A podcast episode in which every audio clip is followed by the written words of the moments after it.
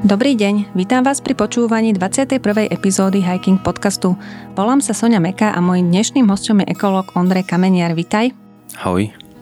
Ondrej Kameniar pôsobí na Fakulte lesníckej a drevárskej Českej polnohospodárskej univerzity v Prahe.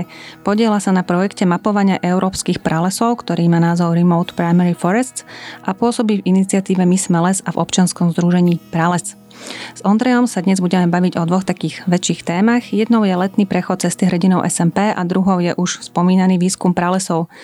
Tak možno by sme mohli začať najprv tou turistikou. Cesta SMP je najdlhšia turistická trasa na Slovensku, meria 765 km. O jej vzniku sa rozhodlo v roku 1956, následne sa trasa vyznačila a je súčasťou európskej diálkovej trasy E8. Tak možno by si mohol nám povedať na začiatok, ako vznikla myšlienka prejsť túto cestu.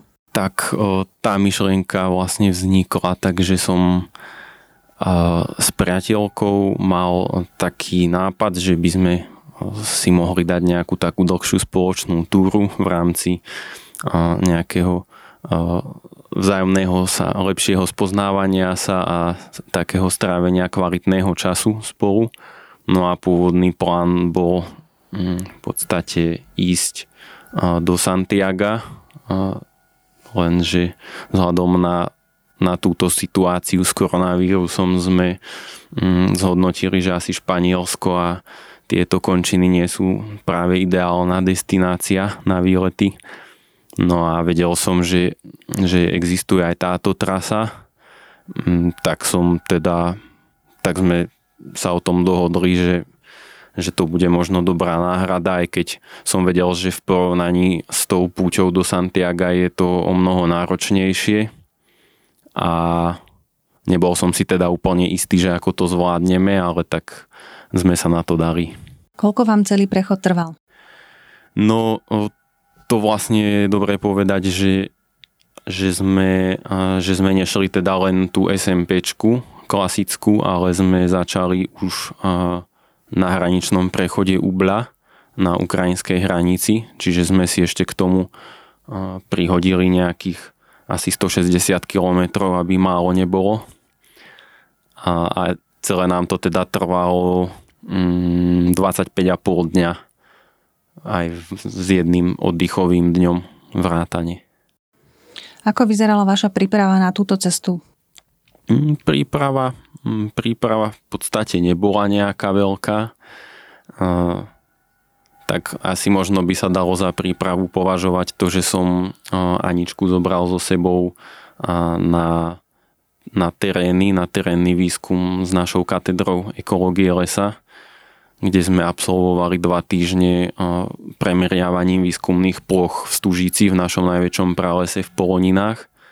No a, tak mali sme tam aj celkom zaujímavé počasie, že nám pršalo v podstate každý deň a bolo to aj fyzicky dosť náročné, takže to bola asi pre ňu taká dobrá príprava, že myslím si, že bez toho by asi mala celkom problém, aspoň zo začiatku. No a tak tá bezprostredná príprava v podstate nebola nejaká výrazná, akurát si pobaliť pár vecí a ísť. Nejaké študovanie trasy, plánovanie, kde budete ktorý deň spať? Mm, práve, že také? toto sme moc neriešili, mm, keďže ja som si celkovo už v poslednom čase zvykol, že keď idem do hôr, tak chcem mať skôr taký oddych od prehnaného plánovania a mm, mám to celkom rád, že sa aj spolahnúť na, na tú náhodu a že, že často tie zážitky sú najlepšie vtedy, keď nie sú mm, až tak do detailu plánované. A, a tak vedel som, že treba ísť po červenej a, a vlastne sme ešte aj zvažovali, že či brať stan alebo nie. Keby sme nebrali, tak by sme boli práve viazaní na tie ubytovne a rôzne chaty, ale chceli sme byť radšej voľní v tomto smere, tak sme zobrali stan, že už to tých pár kil navyše nejako odnesieme a asi sa nám to aj celkom vyplatilo, si myslím. Keby si mal teraz opísať ideálny batoh SMPčkara a z vašej skúsenosti, tak čo by taký batoh obsahoval? To neviem povedať, pretože každý SMPčkar je iný a mm, závisí od toho, že či si to chce človek maximálne užiť, alebo to chce prejsť maximálne rýchlo. A asi v zásade je najlepšie mať ten batoh čo najľahší a mm, ak nerátam teda nejakých, nejakých expertov, ktorí im nerobí problém ani 35 kg, tak tí asi nemusia počúvať tento podcast, ale tak ja som napríklad začal šlapať so zrkadlovkou Canon a bola to, mm, bolo to celkom navyše hmotnosť pár kil, takže som vlastne na balnici v Poloninách ešte ju nechal s tým, že radšej, radšej budem mať horšie fotky, ale ľahší batoh. No a napríklad podobne sme sa zbavili ešte niekoľkých ďalších vecí, mm, konkrétne varič, variča a ešusu, pretože sme si povedali, že tých pár dní sa dá aj na suchej strave prežiť a potom si to vynahradíme niekde v civilizácii, čo tiež bolo nejakých pár gramov navyše. No a tak je dobré, že mm, nebrať zbytočné hlúposti. Aj s tým jedlom je dobré si pozerať dopredu tú trasu a odhadnúť, že aby človek nebral 5 kg jedla navyše, ako sa nám to vlastne stalo počas prvej etapy, keď sme začali šlapať už z Novej Sedlice hore do Polonín, tak som mal obavy, že aby sme náhodou nemali málo jedla, tak som vykúpil v Novej Sedlici polku obchodu a, a potom, potom som tam sa potil pod batohom. No a nakoniec sme na balnici nechali dosť veľa z toho, takže potom už sme si to vedeli tak lepšie rozrátať, že aby sme nemali zbytočne veľa toho, ale zase na druhej strane je dobré mať aj rezervu. Plánovali ste nejakým spôsobom, že koľko kilometrov chcete prejsť za deň, alebo ste to nechávali úplne na voľnobeh? Toto sme celkom plánovali, keďže tá trasa mala dokopy bez blúdenia 905 km a bez zachádzok, tak sme, tak sme ju chceli prejsť v nejakom normálnom čase, keďže máme aj nejaké svoje povinnosti a nemohli sme si dovoliť byť neviem koľko preč. Takže no ja som to mal tak rozrátané, že, že začneme šlapať tak, že uvidíme ako na tom sme a že postupne by bolo dobre dostať sa na nejakých okolo 40 km za deň. To sa nám teda podarilo, aj keď som mal celkom obavy, že či to bude možné teda o seba som až také obavy nemal, ale o Aničku skôr. Mm, tak sme to v podstate prvý deň sme začali až po obede šlapať a to sme prešli teda už len nejakých 15 kilometrov a potom tie ďalšie dni sme, sa nám to celkom darilo, že sme šli okolo tých 40 kilometrov. No a no, bolo treba rátať s tým, že zase môže prísť nejaký niečo nevypočítateľné, nejaká okolnosť a že, sa, že nás to zabrzdí alebo počasie, alebo neviem čo. Takže... Jo, na, to, na počasí som sa chcela spýtať ja. ďalšie otázky, lebo leto sa mi zdalo dosť upršané, že no. ako ste to mali takto? No tak mám pocit, že toľko dažďových kvapiek ako tento rok som ešte asi na hlave nemal za rok. Pretože ako som spomínal, tak v tej Stužici nás tiež dobre zlievalo, keď sme boli zo školy na výjazde. No a tá SMPčka bola asi taká, že mm, ten východ bol dosť taký bahnistý a upršaný. A v podstate to bolo celkom zaujímavé, že my sme akurát zišli od niekiaľ z nejakého kopca a boli tam mm, nejakí cyklisti a sme sa začali rozprávať a že čo, že idete SMPčku, že no, to je zaujímavé, že celé Slovensko vytápa, alebo teda celý východ tu na vytápa a vy si tu na šlapete SMPčku. Ešte vlastne taký naj, asi jeden z takých smiešných zážitkov bol hneď na začiatku, asi sme šli cez, cez Urič alebo cez niektorú z tých najvýchodnejších dediniek. To bol prvý deň, no a akurát no, tak pršalo tak celkom, že sme boli mokrí No a tak sme sa držali za ruky, usmievali sme sa zrazu šiel okolo taký miestny štamgast pripitý trošku asi. No a tak sa na nás súcitne zadíval a hovorí, že no, nejako moc vám to nevyšlo. tak sme sa zasmiali, že takéto zhodnotenie v prvý deň. ale nakoniec to bolo celkom dobré až na to, že hovorím, tie prvé dva týždne boli dosť mokré. Bolo, aj tie chodníky tam na tom pohraničí s Polskom sú také menej udržované, takže sme boli v podstate mokrí skoro furt. No, ako by si teda zhodnotil priechodnosť tej trasy a aj stav toho značenia? Mm, keď má človek navigáciu, tak sa to dá. Tak v podstate, keď sa človek pozerá do mobilu, tak nemá dôvod nezísť, e, nemá dôvod zísť teda z trasy.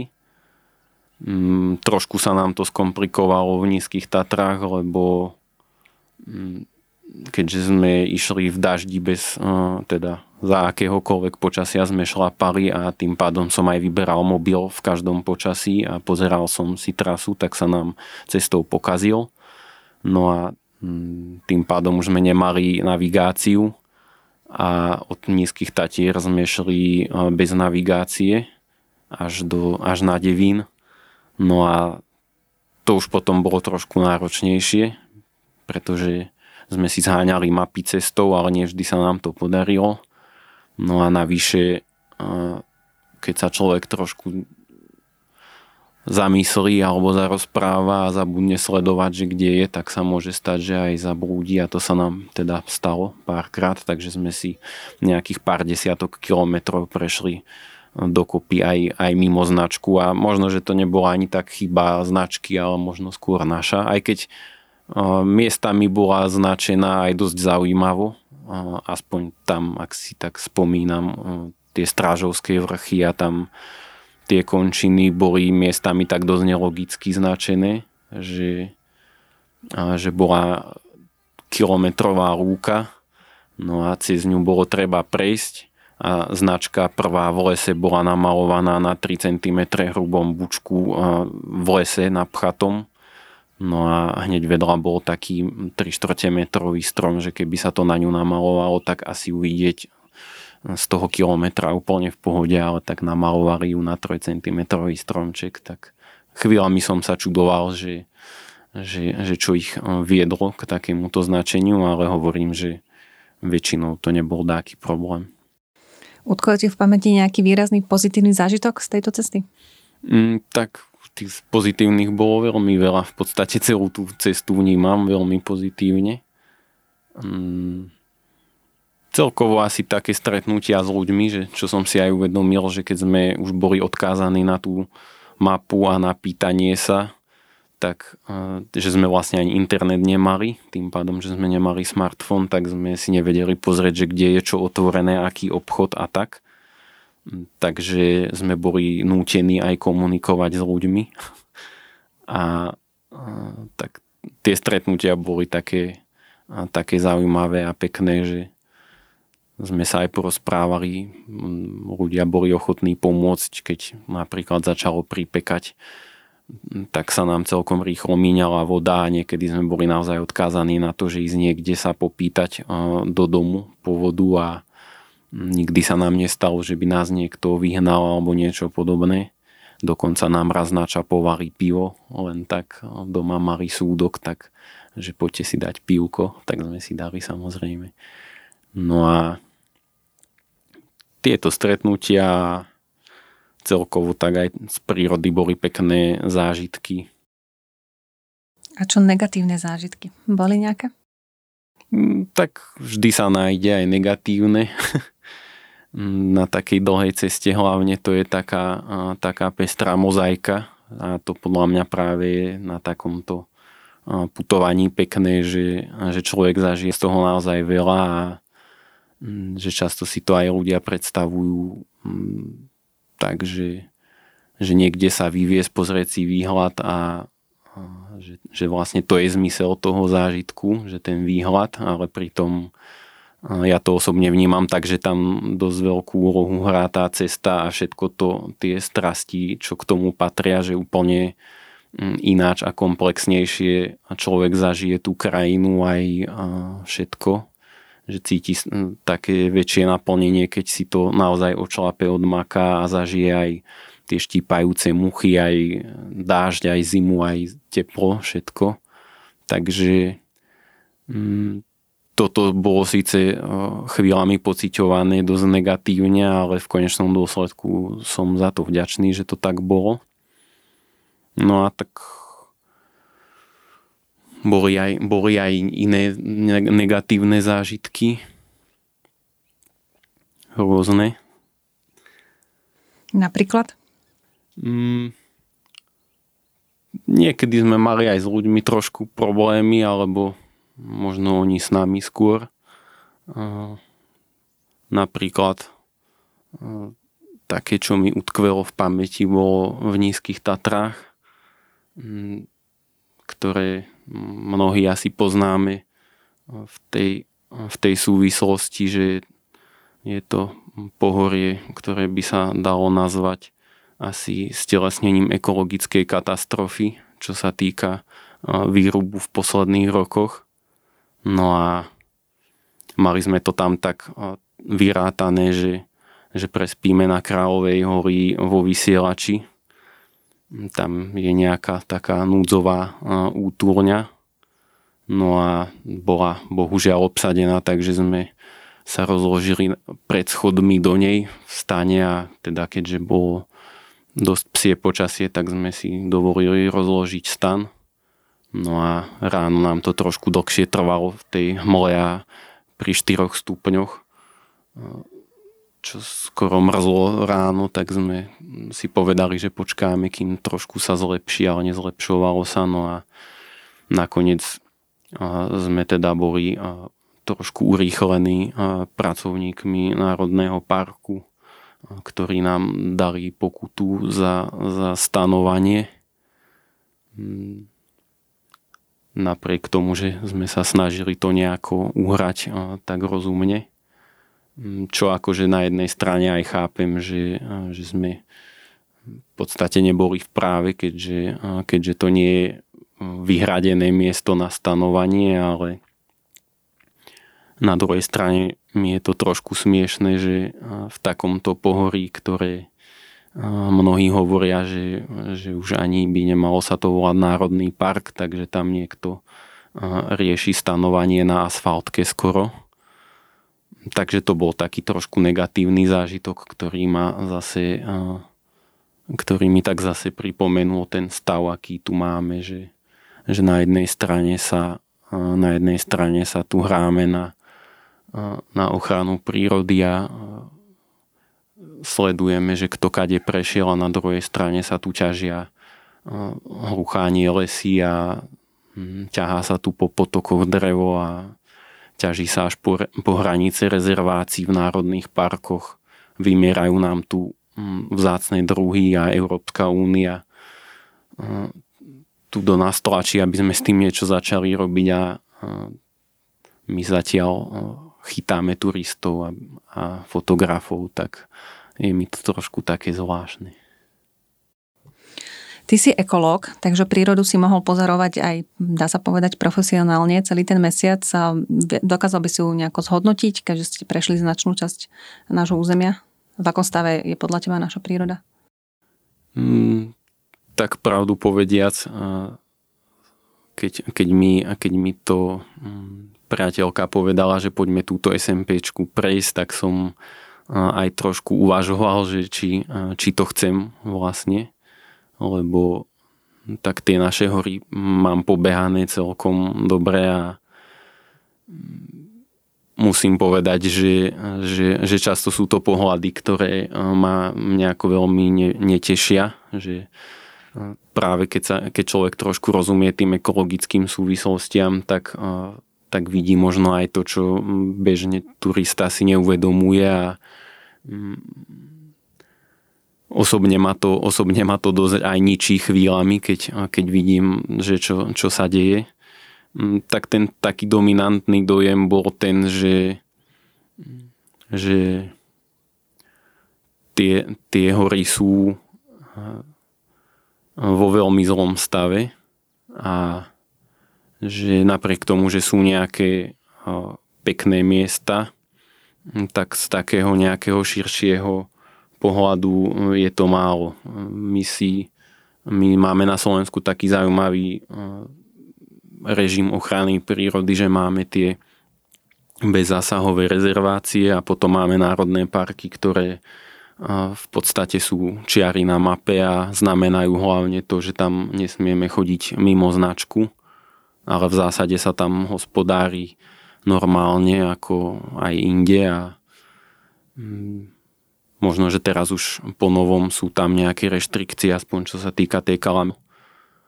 A výsledkom toho sú nejaké pekné ostrovčeky zachované, ktoré ale z ekologického pohľadu sú absolútne nedostatočné a pre väčšinu druhov slúžia možno na pár rokov, akože tam dožijú a potom to vymrie a budeme sa čudovať, že prečo nám to tu vymrelo. To isté sa dá povedať aj o tých ekologických funkciách, na ktoré sme všetci naviazaní a to si málo ľudí uvedomuje, že, že, že ten, ten stav, v akom je tá príroda, tak tým škodíme hlavne my sami sebe, lebo poviem to na príklade, napríklad tie nízke Tatry alebo Veľká Fatra a ostatné tieto vyššie pohoria sú vlastne hlavnými rozvodiami na Slovensku a sú tam tam začínajú všetky tie rieky naše veľké a stav, v akom je ten, sú tie závery tých horských dolín, tak to má úplne priamy vplyv na, na to, ako vyzerá ten vodný režim tých potokov, ktoré následne dávajú vznik tým riekam. A keď je to celé rozjazdené od traktorov a ešte nebodaj postriekané pesticídmi, tak potom sa môžeme čudovať, že nemáme pomaly už ani pitnú vodu a že že Slovensko ako pomaly veľmoc v pitnej vode zrazu e, musí cisternami zásobovať obyvateľstvo. Mm, no je to naozaj tak, že, e, že si musíme priznať, že aj v súvislosti s klimatickou zmenou sa musíme na tú prírodu začať pozerať trošku ináč a mm, naozaj tá, tá príroda potrebuje priestor. My nechránime nejaký konkrétny stav, ale mali by sme teda chrániť tie procesy a mali by sme chrániť ten život ako taký. No a ten život potrebuje proste priestor, s tým sa nedá nič spraviť a dobre je si to uvedomiť, že vlastne máme tu na už v rámci tých klimatických zmien oteplenie neviem ako je to na Slovensku, ale globálne to už je vyše jedného stupňa a takéto rýchle oteplenie znamená, že všetká tá biodiverzita, všetok ten život sa nejakým spôsobom tomu prispôsobuje. No a v pohorí jediný spôsob, ako sa tomu dokáže prispôsobiť, je, že sa presunie alebo posunie. Napríklad, ak sa zmení priemerná teplota o stupeň v lese, tak ten les na to zareaguje tak, že druhy, ktoré majú radi teplejšie podmienky, tak sa postupne posúvajú nahor. No len problém nastáva vtedy, keď je v celej dolíne jeden 30 hektárový zvyšok pralesa, ktorý sa tešíme, že sme ochránili, ale všetko okolo je vyrúbané a nie sú tam vôbec zdroje tých ostatných druhov, ktoré by sa tam mali posúvať. No a že tá krajina nefunguje už ako prepojená sieť. A toto by vlastne mali zabezpečovať napríklad národné parky, mali by zabezpečovať ochranu týchto prírodných procesov a nemali by sme sa na to pozerať, že, že to je nejaké obmedzenie, že, že niekto tu chce zase niečo zavrieť a chrániť, ale mali by sme sa na to pozerať ako na úplnú nutnosť pretože no, o tom by sa dalo veľmi dlho hovoriť, ale ten, ten prírodný ekosystém jednak pomáha spomalovať klimatickú zmenu a jednak pomáha nám nejako pripraviť sa na tie najhoršie následky a čeliť im, pretože ono to tu už je a už bez ohľadu na to, čo spravíme, tak tak sa to bude prejavovať a bude to, veľa vecí sa bude zhoršovať v tomto smere. A čím je teda ten, ten ekosystém v horšom stave, tak tým to bude horšie pre nás. Čo konkrétne skúmaš na tej lesnícka drevárskej fakulte? Iba nejakú históriu pralesov alebo aj nejaký presah na práve na tieto dnešné problémy a ako by sa to dalo riešiť?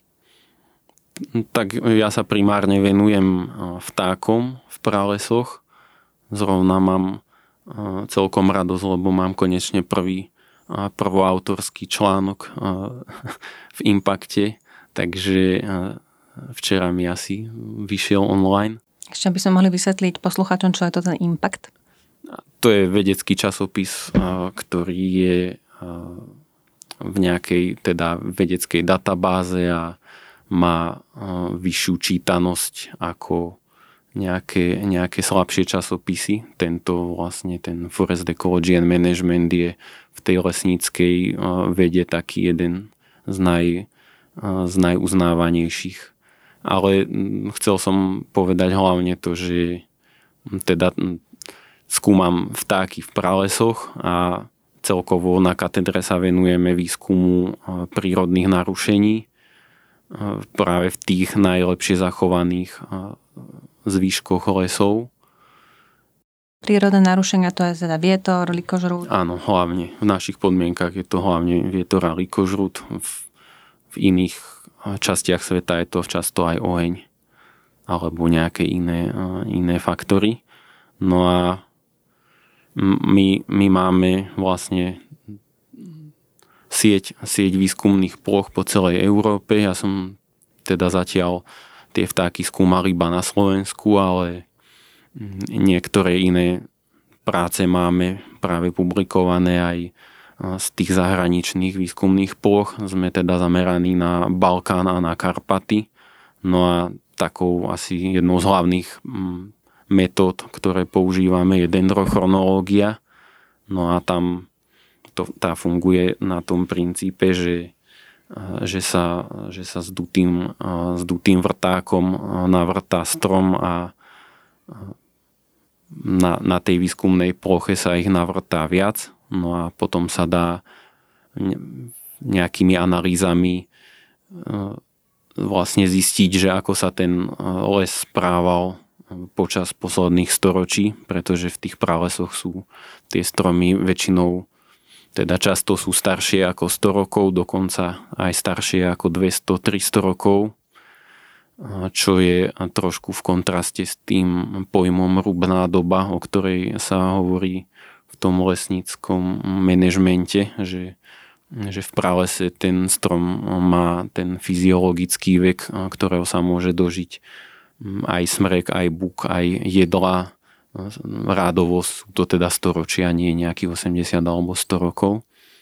No a teda, keď sa ten, keď sa ten vývrt získa, tak tá vec, ktorá je dôležitá, je šírka letokruhov. Tam na tom vývrte potom to vidieť, každý ten rok zvlášť a vidieť, že ako sa mení tá šírka. No a tie rozdiely v šírke tých letokruhov môžu byť, môžu byť spôsobené viacerými faktormi.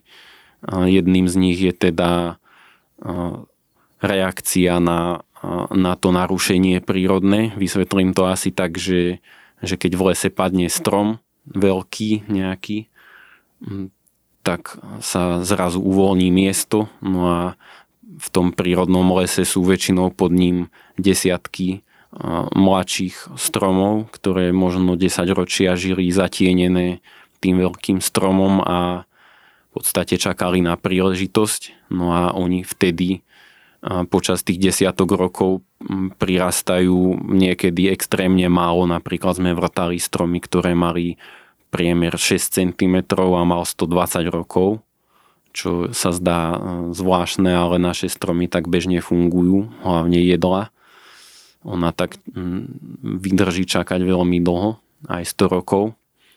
No a vlastne keď, keď teda príde to svetlo, že padne strom, tak ten, ten malý stromček využije tú šancu a ten rast sa veľmi zrýchli a na tých letokruhoch to potom pekne vidieť. No a keď vidíme podobnú, podobnú reakciu na celej ploche, tak vieme, že tam bolo nejaké narušenie, dokonca sa dá vyrátať aj približná plocha, koľko, koľko z tej výskumnej plochy bolo zasiahnuté. No a podobne sa to dá potom vyrátať aspoň s nejakou presnosťou aj na, na celú tú nejakú lokalitu, na celý ten prales. No a keď máme tie plochy vo viacerých pohoriach v rámci nejakého väčšieho celku, napríklad Karpat, tak sa dajú potom zaujímavé veci zistiť. Asi takým dominantným alebo takým hlavným zistením je taká vec, čo je stále možno trošku taká konfliktná, alebo že nie je to až tak ešte prijaté verejnosťou alebo možno skôr lesnými hospodármi, že že ten rikožrút a vietor a tieto narušenia sú prirodzenou súčasťou tej lesnej dynamiky a že v žiadnom lese nie sú iba zelené stromy a že žiadny strom nežije väčšine a ten vietor a rikožrút je tam presne na to, aby sa vymenili tie generácie a že tieto narušenia sa diali aj pred storočiami a nie je na tom nič zvláštne, že vyschne niekde v tichej nejaká časť lesa. Čiže viete dokázať, že dajme tomu pred 150 rokmi na nejakom území padol les a teraz hmm. vidíte, že tam rastie nový les bez, bez zásahu človeka, áno. Akože ono to vidieť, aj keď človek sa po tom lese prejde, že na niektorých miestach v tej tichej sú také pekné uh, také časti, kde vidieť uh, také poloznité alebo už skoro úplne zhnité uh, kmene, ktoré už sú len ako také kopčiky v teréne a na nich sú korene kadejakých um, buď smrekov alebo jarabín už pomerne hrubých a vidieť, že tam bolo nejaké silné narušenia, že ten les sa z toho bez problémov spametal. Mm, podobné veci vidíme aj uh, v rumunských pohoriach na Fagaraši, v Maramureši a v mnohých ďalších. Mm, čiže je to mm, je to, je to taký univerzálny asi princíp. Otázka je možno, že s tou klimatickou zmenou sa môže stať, že tých narušení bude pribúdať, už ich aj pribúda a sú obavy, že, že tie lesy to nebudú zvládať, že sa nebudú stíhať regenerovať. Tak to prirodzene akurát, že všetko nasvedčuje tomu, že tie, tie naše karpatské ekosystémy sú veľmi odolné a že zatiaľ není žiadny signál, že by im bolo treba pomáhať. Tvoj kolega Martin Mikoláš, ktorý tiež pôsobí na tejto fakulte lesníckej a drevárskej Českej polnohospodárskej univerzity v Prahe, mi hovoril minulý rok pri rozhovore, že na základe týchto vašich výskumov by sa dalo aj poradiť lesníkom, ako sadiť tie lesy, aby boli odolnejšie a práve v tej klimatickej zmene možno lepšie obstáli tak určite, eh, určite by sa dalo na základe tých našich poznatkov veľa vylepšiť. A možno by som to povedal trochu ináč, že nie že sadiť, ale eh, skôr, že manažovať, lebo hm, práve to sadenie možno je taká vec, ktorá by sa zišla zmeniť trochu, že to vlastne už je aj v tej lesníckej komunite celkom prijatá vec, že, že sa treba snažiť využiť čo najviac tú prirodzenú regeneráciu a už sa to často aj robí. Mm, že čo najmenej sadiť, mm, pretože ako vieme, tak ten, ten strom je, nie je v tom lese ako kôl v plote, ale je nejako poprepájaný s celým tým systémom cez tie pôdne mykorízy, cez symbiózy s hubami. Vieme z výskumov niektorých vedcov, že existujú, existuje niečo ako lesný internet, kde si vlastne stromy dokážu sa navzájom podporovať tým, že si posielajú tie produkty z fotosyntézy, tie cukry a živiny a že si ich posielajú cez korene.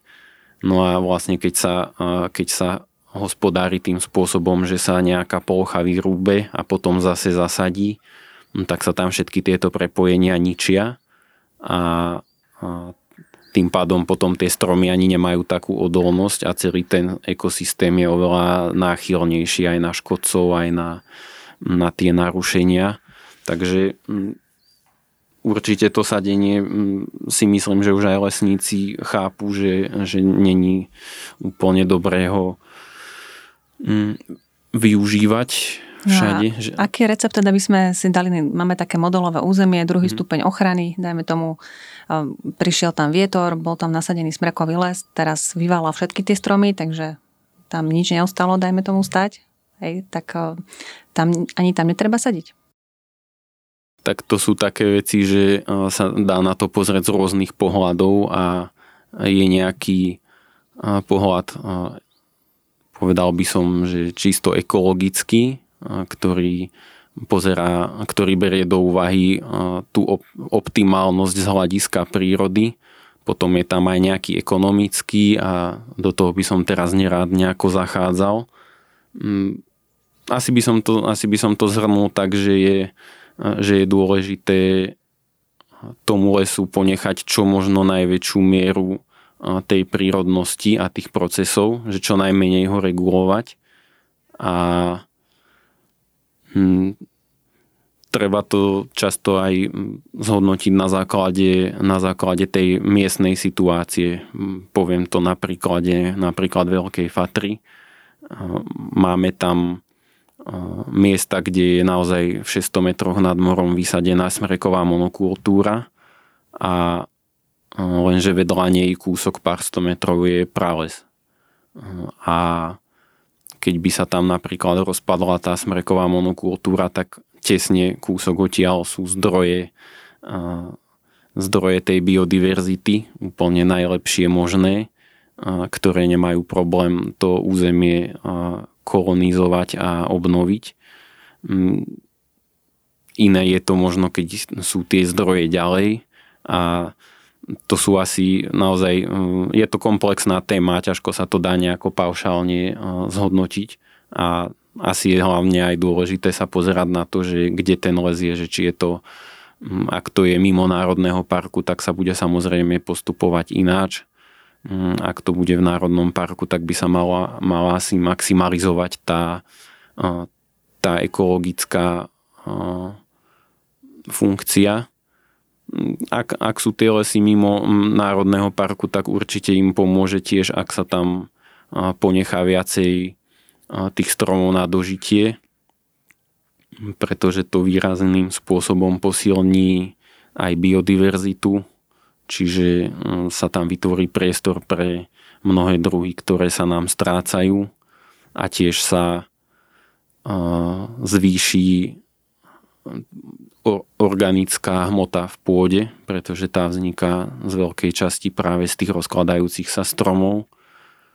No a mm, keď, keď sa tam ponechajú teda tie prírodné procesy vo väčšej miere, tak sa samozrejme aj zlepší tá štruktúra, čo je veľmi dôležitá vec. Veľa ľudí chápe napríklad, že, že nemôžeme mať všade smreky a že treba aj iné druhy stromov, ale druhý dôležitý aspekt toho lesa je ten, ten štruktúrny.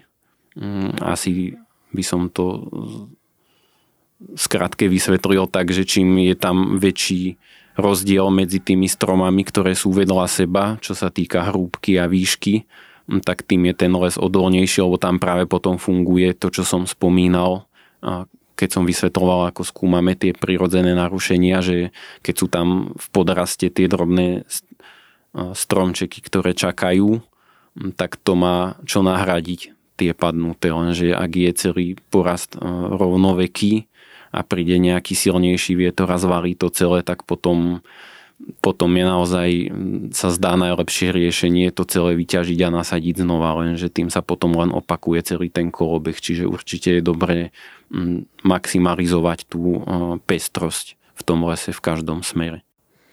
Ty si sa teraz nedávno vrátil z Rumúnska, kde si pokračoval vo svojom výskume pralesov. Pokiaľ viem, tak Rumúni majú o dosť viac pralesov ako my, ale aj ich o dosť viac rúbu. Aspoň donedávna bola taká situácia, dokonca tam prišiel o život strážca, ktorý e, sa zameriaval práve na nelegálny obchod s drevom. Vedel by si nám povedať alebo nejako zhrnúť, ako, aká je situácia teraz? Mm, priznám sa, že úplne nemám najaktuálnejšie informácie, ale naozaj je pravda, čo hovoríš, že, že v Rumunsku sa odhaduje, že sú až dve tretiny pralesov Európskej únie pričom je tam ešte aj dosť veľa lesov, ktoré možno nesplňajú nejaké úplne striktné kritéria, ale sú to tiež veľmi hodnotné prírodné lesy. Len na ilustráciu v pohorí Fagaraš v Južných Karpatoch je približne toľko pralesov ako na celom Slovensku dokopy. Že sú tam lokality, kde v jednej doline je tisíc alebo aj viac hektárov súvisle. Mm, no a to s tou ťažbou je pravda. Mm, sú tam mm, o mnoho väčšie problémy, že, že u nás máme aspoň tie pralesy už stabilizované plus minus, aj keď, aj keď to tiež nie je aj keď to tiež nie je ešte nejaká výhra, pretože to je len ten základ, že by sme mali zmeniť komplet prístup k tým lesom, ale to už je zase ďalšia téma, len v Rumunsku sa naozaj ešte ťažia aj tie, tie najlepšie, najzachovalejšie lesy, ktoré v živote sa nerúbali, mm, čo je naozaj smutné. A je tam tá situácia veľmi komplikovaná, pretože samozrejme ako všade sú v tom veľké peniaze a ten tlak tých, tých firiem, ktoré majú záujem na, na tom, aby sa nič nezmenilo, je veľký. Ale fakt je, že aj z Európskej únie je tam už celkom mm, snaha to riešiť. Ešte je tam zaujímavé, že, že vlastne je tam mm, taký nástroj na ochranu pralesov.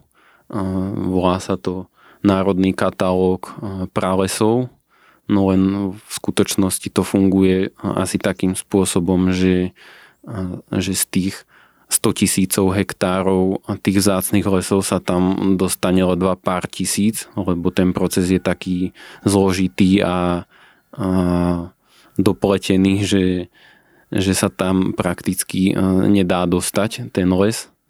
Mm, tam vlastne vidieť aj ten problém, že že tie kritériá sú strašne tak technicky nastavené, že tam sú nejaké presné objemy mŕtvého dreva a presné veky, ktoré tam musia byť, aby to bolo uznané, že to je prales a pritom keď si človek uvedomí to ekologické hľadisko, tak tomu lesu v podstate je jedno, že tam pred 50 rokmi niekto vyrúbal dva stromy.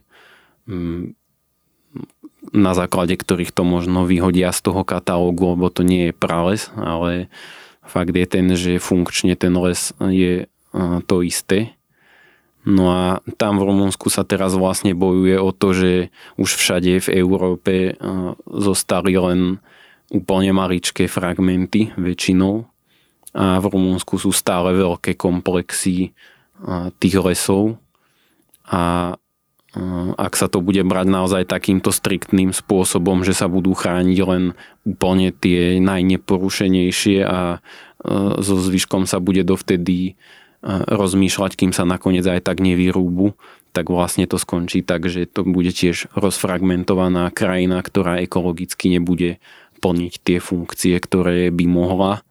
A skončí to ako e, palety niekde v zeleninárskom veľkosklade, čo by bolo asi dosť smutné. Mm, tam je naozaj dôležité zachovať tú, tú kompaktnosť tých lokalít.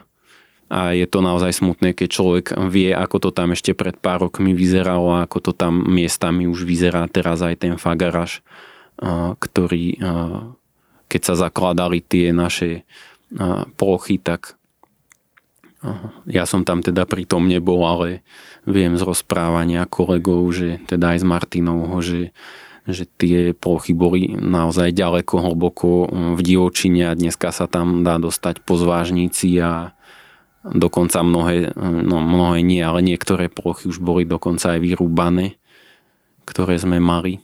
Takže je to naozaj že rýchly proces. Ty aj fotografuješ, tvoja fotografia z pralesa alebo Veľkej Fatre sa dostala aj na titulnú stránku časopisu Nature. O čom, alebo čomu sa venoval tento článok, o ktorému bola vybratá táto fotografia? Tak skrátke ten článok bol o o tom, čo som spomínal, o tých symbiózach v lese, o symbiotických hubách a o tom, že, že vlastne sú rôzne typy tých symbióz a že klimatická zmena vplýva na to, že ktorý typ tej symbiózy v tom lese prevažuje. No a tá zmena má teda vplyv potom celkovo na kolobeh živín v tom lese aj na ukladanie uhlíka a na iné veci, takže asi zhruba o tom Ja by som len doplnila, možno nie každý vie, že Nature je naozaj prestížny vedecký časopis, takže je to celkom sláva byť, mať fotografiu teda na jeho titulke. A prečo podľa teba zaujala, zaujala práve táto fotografia? Neviem. Asi to bolo, bola podľa mňa skôr náhoda, ale uh, tak je to pekný les určite. Uh, vo Veľkej Fatre máme pekné lesy, takže som rád, že ich oslovil zrovna veľkofatranský prales. Dobre, ďakujem ti veľmi pekne za rozhovor. Dnes sme sa rozprávali s ekológom Ondrejom Kaminierom. Počúvali ste 21. epizódu Hiking podcastu so Soňou Mekou. Okrem toho, že ho nájdete na našom webe, môžete ho odoberať aj cez Spotify, cez Google Podcasty, Apple Podcasty alebo cez Podbean. Ďakujeme za pozornosť a do počutia na budúce.